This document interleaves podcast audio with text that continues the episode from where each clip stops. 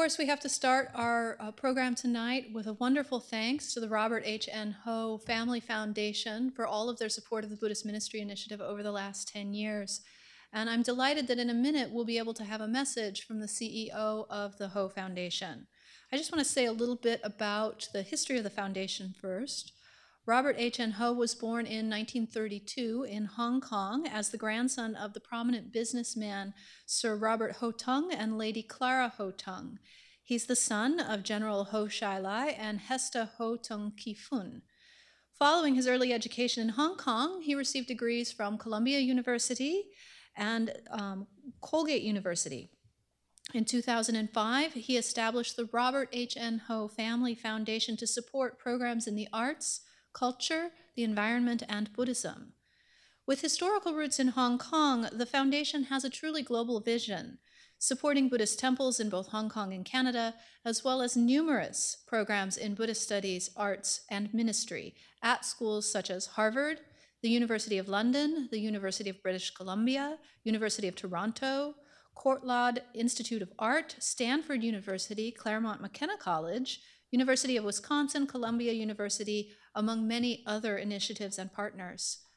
Recently, the foundation has begun to focus on the environment and care for children and young adults in order to build a better future for everyone.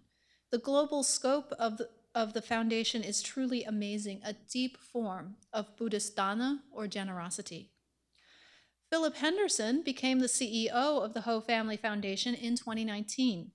Mr. Henderson has a long career in philanthropic leadership, including as president of the Surdna Foundation in New York City and vice president of the German Marshall Fund, chair of the Trust for Civil Society in Central and Eastern Europe, and other organizations supporting democracy and philanthropy in Eastern Europe. Mr. Henderson adds to the global vision of the Ho Family Foundation. He visited Harvard Divinity School earlier this year to learn about the progress of the Buddhist Ministry Initiative during the past decade, and we are delighted to have him with us tonight, which is early morning for him, via Zoom from Hong Kong, to say a few words. Very nice to be with you all. You stole some of my thunder there. Uh, thank you for the beautiful introduction, both of myself and the foundation. I think the important thing to note are two, and perhaps my comments will be shorter than the introduction.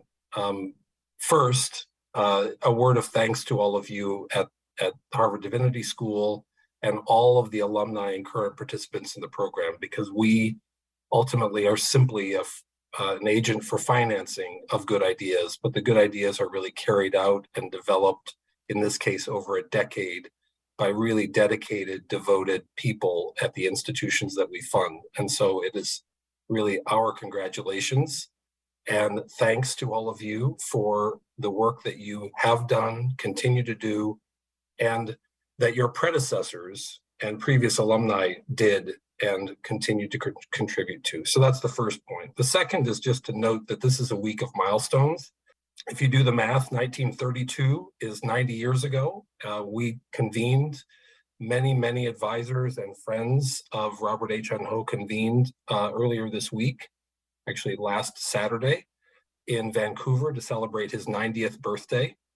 And what was remarkable about the event was not just that we all got together and it's COVID time or the end of COVID time and we could all be together personally and congratulate Mr. Ho on his 90th birthday. But to me, what was remarkable as a relative newcomer to the family and to the foundation is how much of his personal legacy is about giving and philanthropy.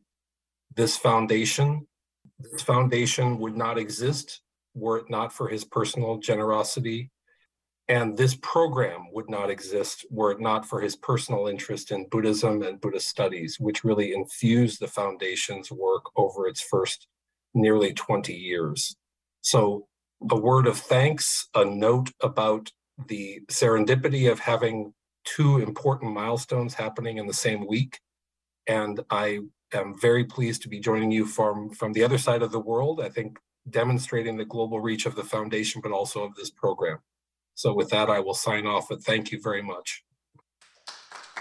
Thank you.